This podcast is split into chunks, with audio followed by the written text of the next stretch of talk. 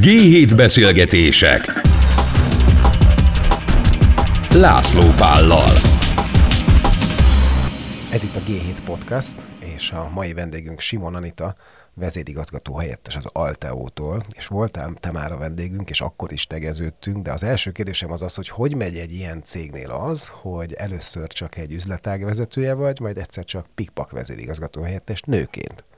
Hát köszönöm ezt a kérdést, mert szerintem a mai ö, nagyvállalati szegmensben az egy nagyon fontos ö, kérdés, hogy, ö, hogy a női vezetők is szerephez jussanak. Egyébként ebben, hogyha az európai összehasonlítást nézzük, akkor Magyarország élen jár. Sok női vezető van. Százalékos arányban nem emlékszem az EU statisztikára, de Biztosan nál... magasabb, mint mondjuk parlamenti képviselő, de ezt csak halkan jegyzem meg, vagy egyébként egy csomó más területen. Tehát. De az biztos, hogy, hogy nőként másfajta szemléletet hozunk be egy vállalati működésbe és a vállalati érzékenységébe.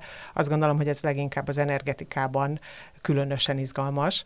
A fenntarthatóság, a körkörös gazdaság kérdésköre az Alteóban mindig is a platformon volt, és mindig is külön terület foglalkozott ezzel.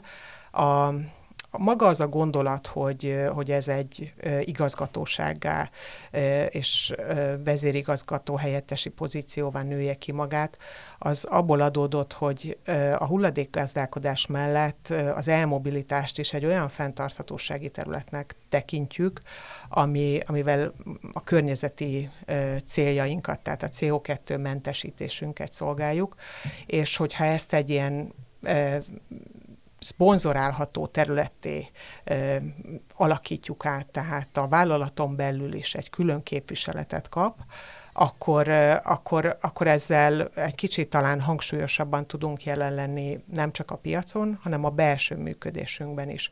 Ehhez még hozzájárult az, hogy az ESG minősítés mellett ugye nagyon sok olyan célt fogalmazunk meg magunknak, nem csak belső munkavállalói érdekeket és a fenntarthatóságot figyelembe véve, hanem a külső szempontokat is, hiszen nem csak azt szeretnénk magunkról kommunikálni, hogy mi egy fenntartható vállalat vagyunk, hanem azt is szeretnénk megmutatni, hogy ezért mit teszünk. És talán az ebből is adódik, hogy ez egy jó, jó jel, hogy ennek van egy külön képviselete. Csináltatok, ami miatt ma beszélgettünk, hogy készült egy fenntarthatósági barométer nálatok, amiben egy csomó-csomó jó adat van, és szerintem erről kéne egy kicsit beszélgetnünk.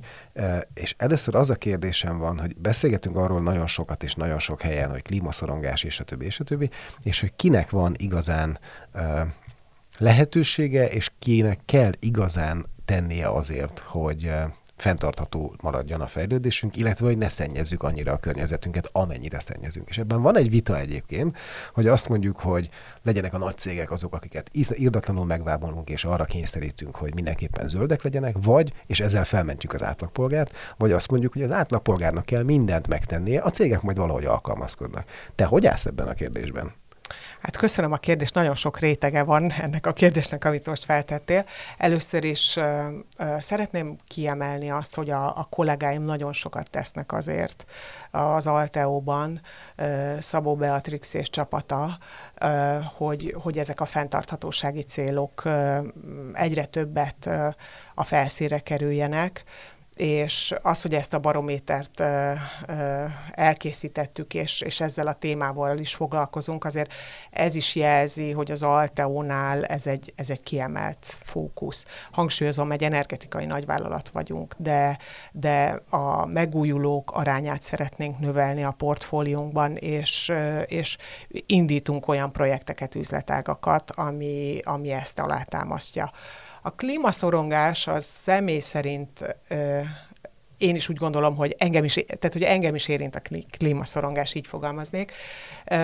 Különböző rendezvényeken nyilatkozunk arról, hogy, hogy mit is gondolunk a fenntartatóságról, és hogy az ENSZ fenntarthatósággal kapcsolatos céljait különbözőképpen adoptálják az országok, és legutóbb volt egy konferencia, a V4 SDG, ahol, ahol a fiatalok tették fel azt a kérdést, hogy kik is a felelősek azért, hogy ezek a fenntarthatósági célok megvalósuljanak az egyének, a vállalatok, vagy adott esetben a vállalatvezetők és azokat a célokat, amiket megfogalmazunk, azt kint tudják számon kérni. Hiszen ők, ők teljesen másként gondolkodnak arról, hogy mi is a fenntarthatóság, teljesen másként látják azt, hogy kinek a dolga ez, és arra is dühösek adott esetben, hogy ez miért jutott el idáig, miért jutott el idáig a bolygónk. Ha a magam oldaláról nézem, akkor, akkor azt látom, hogy több helyen ö, oktatunk akár, és, és előadunk, és nagyon sokszor azt tapasztaljuk, hogy a lakosság, tehát ha kimegyünk az utcára, akkor ott, ott egyáltalán nincsenek tisztában azzal, hogy mit is kéne tenni azért, hogy, hogy ez változzon. Kinek a problémája? Mert azt mondom, hogy erre van a felmérésetekben szám is, ha jól emlékszem. Tehát, hogy, hogy ki, ki, kinek a problémája, mit, hogyan nézzünk erre a problémára? Tehát az én problémám, vagy a cégek problémája. Én tudok számot is mondani neked, hogyha akarod, mert hogyha ha jól emlékszem, akkor olyasmi volt, hogy a környezeti problémákra csak 10% gondolja, hogy a vállalatok az igazán felelősek, és 90% azt gondolja, hogy maga az ember. Így van. Én, én azt gondolom, hogy nekünk, egyéneknek kell azt eldönteni, hogy hogyan szeretnénk élni. Egyébként ez egy sokkal összetettebb kérdés, mert hogyha ha a vállalatoknak nem kívánják azt meg szabályozásokkal, nem követelik meg, hogy, hogy ezért tegyenek is, akkor nyilván nem lesz változás. Tehát a, a változás az egy, az egy összetett kérdéskör. Na jó, de teszünk? Teszünk érte, hiszen akár az EU egy karbonsemleges célkitűzéssel ö, ö, támogatja meg ezt a törekvésünket. 2030-ra már nagyon sok vállalat megfogalmazta azt, hogy waste irányba megy, tehát ők nem szeretnének hulladékot kibocsátani, karbonsemlegesen szeretnének működni, és ezeknek a felmérése egyébként most zajlik. Az egy másik kérdés, hogy ezek a technológiák milyen módon és formában állnak rendelkezésre. Tehát ahhoz, hogy a vállalatok zöldülni tudjanak, ahhoz milyen módon tudják az eszközöket, a jelenleg elérhető eszközöket, technológiákat igénybe venni, és milyen áron.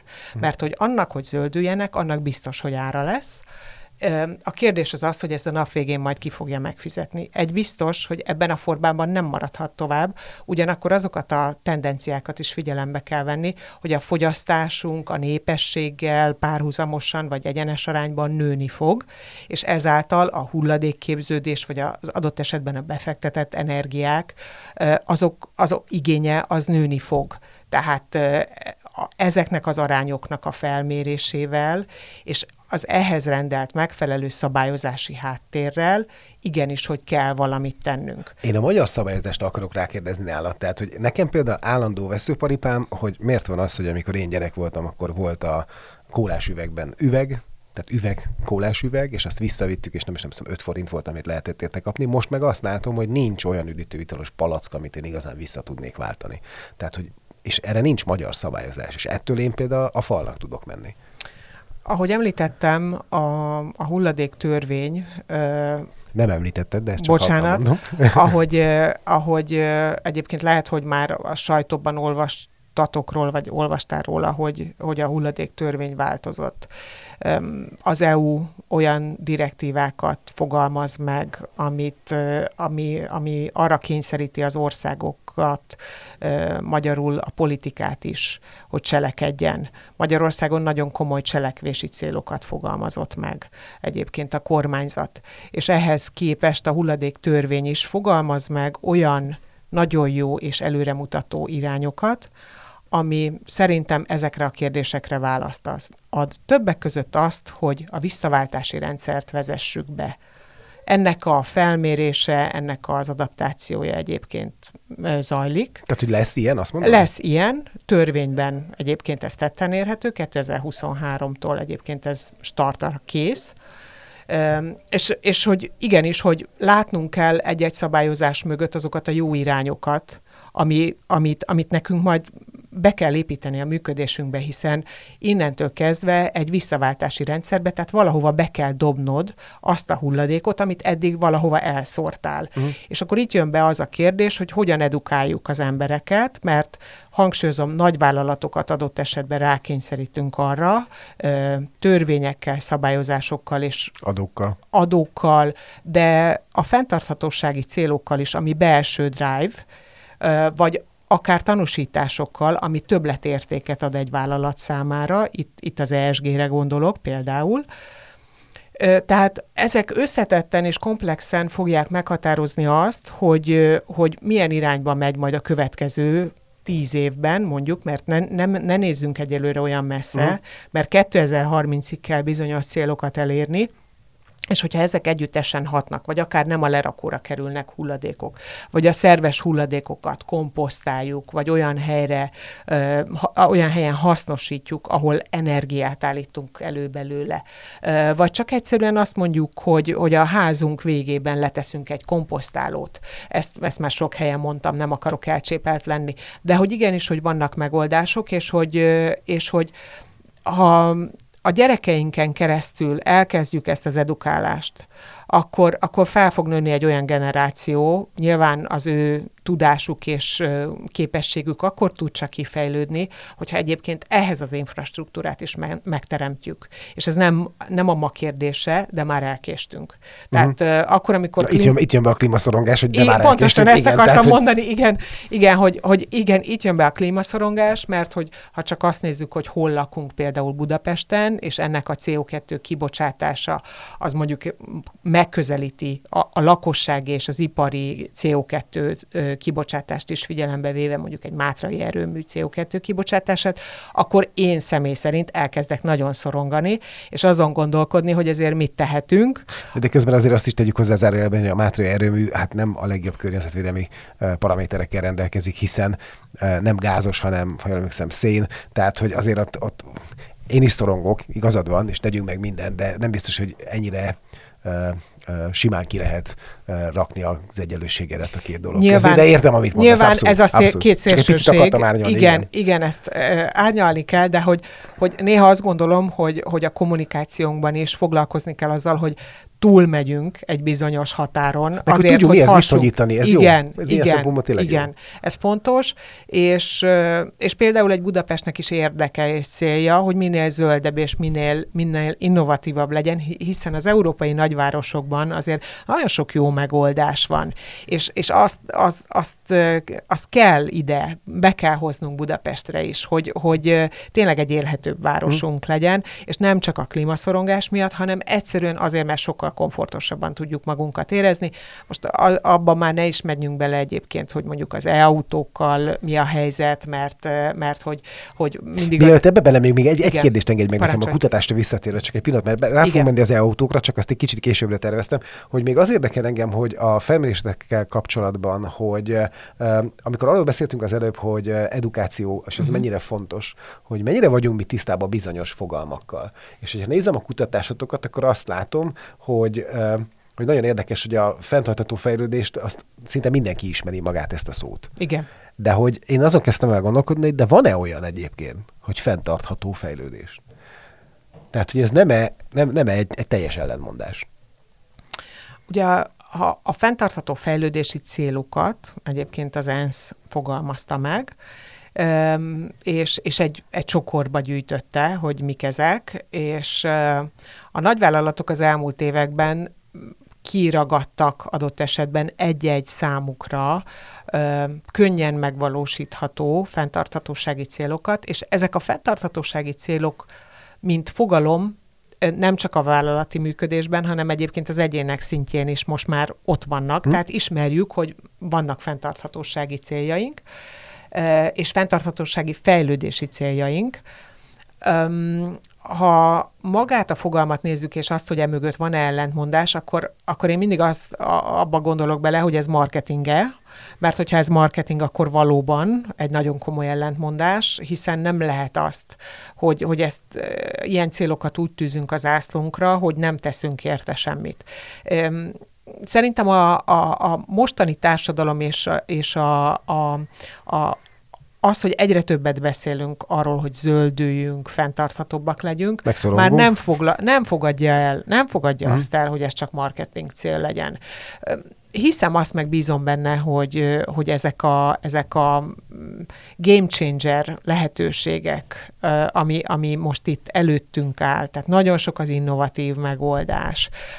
A vállalatok szeretnék, hogyha a zéro emisszió irányába mennének, mindenki méri a karbonlábnyomát. És ez nem és csak... közben meg irdatlan befektetői pénz van benne, ez pont az Alteo, az, az Alteo mutatja meg a legjobban, tehát hogy, hogy nagyon sok pénzt lehet szerezni, hogyha az ember zöld célokat fogalmaz meg, és zöld dolgokat csinál. Igen, ugye itt jön be a kérdésed mögött rejlő ESG Igen. szempontrendszer, ami, ami a környezeti hatásokkal, vagy a környezetvédelemmel kapcsolatosan, a szociális, a társadalmi hatásokkal, és a, a különböző megfelelőségekkel kapcsolatosan méri a, a vállalatoknak a teljesítményét, és leginkább ma ezek a mérési szempontok abba az irányba hatnak, hogy környezeti hatásában a vállalatok milyen mértékben akár szennyezik a saját környezetüket, meg, meg a tágabb környezetüket, de hogy e- e- egyébként, te egyébként mit is tesznek azért, hogy ezek, ezek változzanak. Tehát és a befektetők azt díjazzák, hogyha, hogyha egy vállalat tesz azért, hogy, hogy, hogy változzon a fenntarthatósághoz való hozzáállása, az irányítási rendszerek, tényleg a gender kérdés, amit a legelején behoztál, vagy az, hogy, hogy a dolgozóival hogyan bánik, ö, fogalmaz-e meg fenntarthatósági stratégiát, abba bevonja-e a munkatársait, vagy például, ami nálunk nagyon fontos, a biztonság, Mhm. tehát, hogy safety first van egy ilyen, ilyen mondásunk, hogy mindent megteszünk azért, a kollégáim nagyon sokat dolgoznak azért, hogy a, hogy a munkatársaink megfelelő környezetben, megfelelő biztonsággal tudják elvégezni a munkájukat.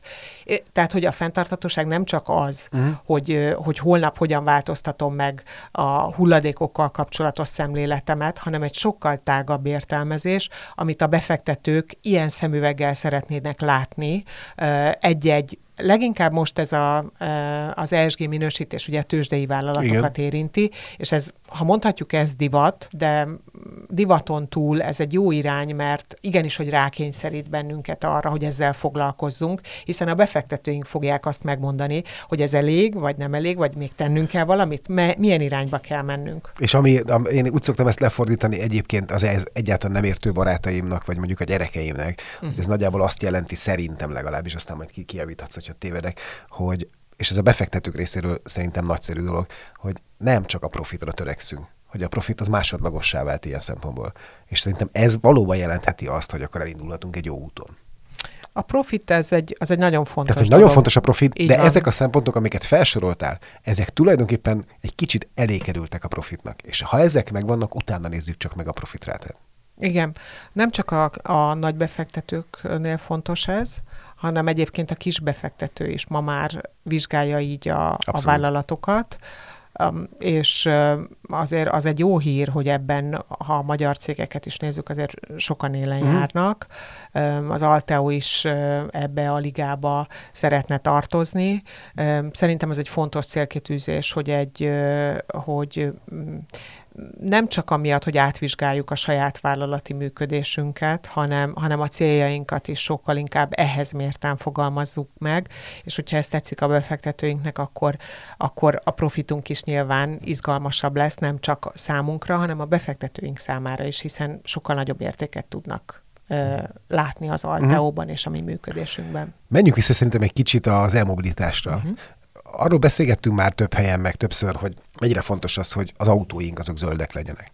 De bennem mindig van ez a kérdés, hogy jó, jó, jó, de hogy az a jelentős árkülönbség, ami van egy zöld autó és egy nem zöld autó között, és akkor direkt ilyen nagyon egyszerűen fogalmazok, hogy ez mikor tud eltűnni. És ehhez például ti szerintem elég jól tudtok hozzájárulni. Tehát azokkal a töltőegységekkel, amiket ti ö, ö, adtok, és amiről itt egyébként pont ebben a podcastben derült ki egyszer a számomra, hogy tulajdonképpen milyen irdatlanul olcsóbbból, vagy nem is, itt derült ki a számomra, hogy tulajdonképpen milyen egyszerűen és milyen kevés pénzből megvalósítható. Szóval, hogy ezzel ti hozzá tudtok járulni ahhoz, hogy én valóban arra gondoljak, hogy cserélem az autómat minél előbb. A tavaly októberben indult az elmobilitás üzletágunk, és talán akkor, amikor arról beszéltünk, hogy mi generálta, meg mi hívta életre azt, hogy legyen egy ilyen fenntarthatósági, körkörös gazdasági igazgatóság, akkor, akkor az is benne volt, hogy ebben mi, Alteo és a mögöttünk álló befektetési csoport egy elég nagy fantáziát lát. A, személy szerint, mivel ezzel foglalkozom naponta, azt látom, hogy ez az iparág, ez nagyon izgalmas.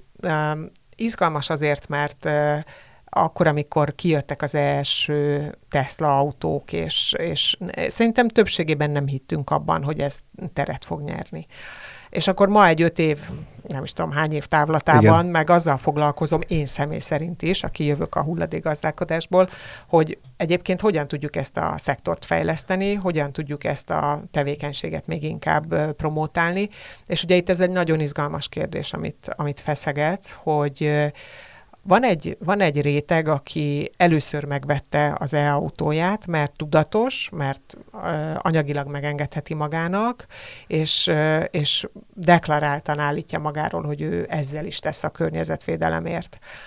Uh, van ebben szintén egy ilyen társadalmi felelősség, és itt szintén egy kormányzati felelősség, hogy ezt hogyan támogatjuk meg. Mm. Akkor, amikor olvassuk a, talán tegnap a, az újságban, hogy a, a napelemek lakossági támogatása hogyan valósul meg, akkor ugye elindítunk egy ilyen megújuló boomot a lakossági szegmensben is. Ugyanez az e-autókra is igaz. Akkor, amikor ezeket támogatva meg le, lehet megvásárolni, akkor, akkor biztos vagyok benne, hogy még több ember gondolja azt, hogy, hogy akar is áldozni rá. Nyilván az autók értéke között, tehát a megvásárlás érték között különbségek vannak, ezek az autók drágábbak, mondjuk ki. Mondjuk erről is tudjuk most már, hogy egyébként a kapacitás hiány miatt, tehát hogyha jól veszem észre a piacot, igen. Azért a pandémia nagyon sok mindent a felszíne hozott, chip hiány, másfél évet várunk egy új igen. autóra, használt autók árának az emelkedése. Tehát egy, ez egy, ez egy nagyon-nagyon komolyan változó szegmens, szintén a többi mellett, lássuk be. És, és ugye ott van az a szorongás, mert használjuk ezt a szót, mert ebben a mai podcastban ez, ez azért viszonylag sokszor előfordult, az a szorongás, hogy tudok-e kellő távolságban közlekedni az e-autómmal, tehát azok a töltők, amiket használhatok országosan és rendelkezésre állnak, azok elegendő üzemanyagot mhm. biztosítanak ez számomra. Hány kilométer tudok tölteni. És itt is az a jó hír, hogy ez a szektor nagyon-nagyon dinamikusan változik. Ma már arról beszélünk, hogy 20 perc alatt mondjuk 400 kilométerre elegendő üzemanyagot tudsz tölteni. A egy-másfél évvel korábban 100 kilométer, vagy igen, 100 igen. kilométerre eső lehetőséghez képest. És azért ez egy óriási fejlődés, és már most tudjuk, hogy mi a következő lépcsőfok. Igen. Úgyhogy, úgyhogy én, én hiszem azt, hogy ezek, vagy, vagy bízom benne, hogy ezek a különbségek valahol majd kiegyenlítődnek. Tehát lesz az a szabályozás, ami támogatja ezeknek az autóknak a térnyerését, lesz az a kapacitás, tehát az az ellátási uh-huh. lehetőség, ami, amivel rendelkeznek az autókereskedők, az autógyártók. és, és lesz ez a töltési kapacitás, és lesz, amit viszont pontosan, hozni. Pontosan, és lesz ez a töltési kapacitás, amiben nyilván nekünk van érdekünk, hiszen mi, mi ebben hiszünk, és ezt szeretnénk is nagyon uh, folytatni, meg, meg talán a, azt is, hogy, hogy mi ebben úgy élen járjunk az újításokban. Jó, ezt a részét akkor láthatóan a közeljövőben meg tudjuk oldani, tehát a töltési részét is esetleg csökkenhetnek a, az autóárak is. De mi van addig azokkal az autókkal, amik hagyományos üzemanyaggal mennek? Vagy mi van azokkal a, a hulladékokkal, amiket tulajdonképpen a magyarok nem nagyon szeretnek összegyűjteni. És akkor így gondolok arra, hogy uh, én azt tudom, hogy sok évvel ezelőtt uh, indított egy kampányt egy nagy magyar olajipari cég arra, hogy gyűjtsük be a sütőolajat. De hát én az eredményét nem nagyon látom. Ti ebben hogy álltok? Mert hogy mégiscsak a hulladékgazdálkodás felől érkeztél te az Alteo vezérigazgató helyettesi székébe. Szerintem a, a, a, a törvény, amiről az előbb beszéltünk, az egy, az egy fontos... A hulladékgazdálkodási törvény. Igen, a hulladéktörvény. Mm-hmm. Igen, ez egy fontos szegmens ennek a válasznak. Miért? Azért, mert azért arra próbál ösztönözni, hogy minél kisebb arányban szemetelj. Tehát ez, ez, egy, ez egy új elem, a, akár az Európai Uniós direktívákban és a hulladék hierarchiában, ne szemettelj, ne kerüljön lerakóra, és nézd meg azt, hogy hogyan tudsz szelektálni. A, ha ezt a, ezt a szemléletet nézem, akkor az a, a, az a része a mi működésünknek, hogy szerves hulladékbázison mekkora mennyiségű hulladékok keletkeznek, akkor az szerintem egy jó hír, hogy az a cél, hogy ebből kevesebb legyen. Uh-huh. Még mindig jó, jó volumenben, nagy mennyiségben fogunk tudni mi hulladékokat feldolgozni, de hogyha mind a lakosság, mind, a, mind az ipari kibocsátók arra fognak törekedni, hogy erre valamilyen megoldást találjanak, akár azért, mert technikailag át tudják állítani úgy a működésünket, működésüket, hogy kevesebb hulladék képződjön, mm. tehát beépítenek valami olyan, olyan ö, technológiát a működésükbe, értjük, értjük. És, és ezzel tudnak csökkenteni egyrészt, másrészt pedig ha arra ösztönzik egyébként a, a lakosságot, hogy kevesebb ö, hulladékuk képződjön, vagy akár az áruházláncokat, hogy, hogy törekedjenek arra, mert egyébként van a törvényben egy ilyen cél, hogy törekedjenek arra, hogy ö, bizonyos százalék erejéig, ha jól emlékszem, 20-30 százalék erejéig kevesebb hulladékot bocsássanak uh-huh. ki, akkor ez egy iránymutatás. Ez egy nagyon fontos iránymutatás.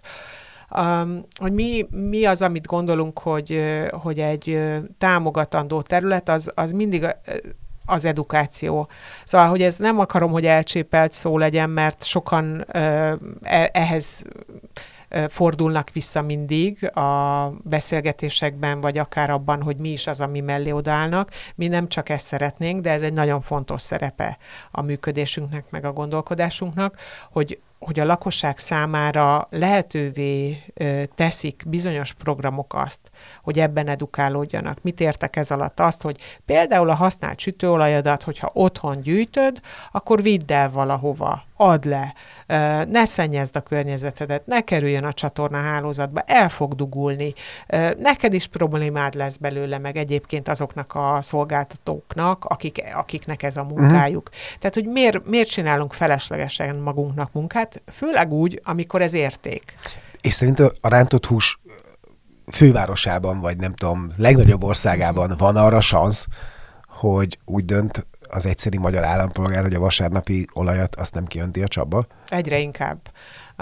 Mi mellé álltunk a Cseppet sem programnak, ami, aminek az a lényege, hogy a városban az önkormányzatokkal, közszolgáltatókkal együttműködve olyan helyszíneket, dedikált helyeket jelöljenek ki, ahova a lakosság elviheti a használt sütőzsíradékát, és az egy fontos szegmens ebben, hogy ott, ahol nagyobb volumen képződik, olyan edényeket helyez ki a szolgáltató, ami már GPS vezérelt. Tehát ő látja, hogy mikor telik meg, Hoppá. és cseréli, és ez a szolgáltatásnak az alapja és a lényege. Ez a nagy mennyiség. Akkor a lakossághoz ezt hogy lehet eljuttatni? A lakosság dedikált helyszíneken, dedikált gyűjtőpontokon mm. tudja leadni a használt sütőolaját. Hogy ezt hogyan Van lehet... ebben bármi motiváció? Ezt csak halkan kérdezem. Tehát, hogy hogy Szerintem a kapok motivá... én ezért valamit? A motiváció Vagy az, a tudat, az környezet, tudatosság mm-hmm. és a zöldülés. Az egy nehéz kérdés, hogy ebbe neked mi, mi legyen anyagilag mondjuk mm-hmm. a motivációd.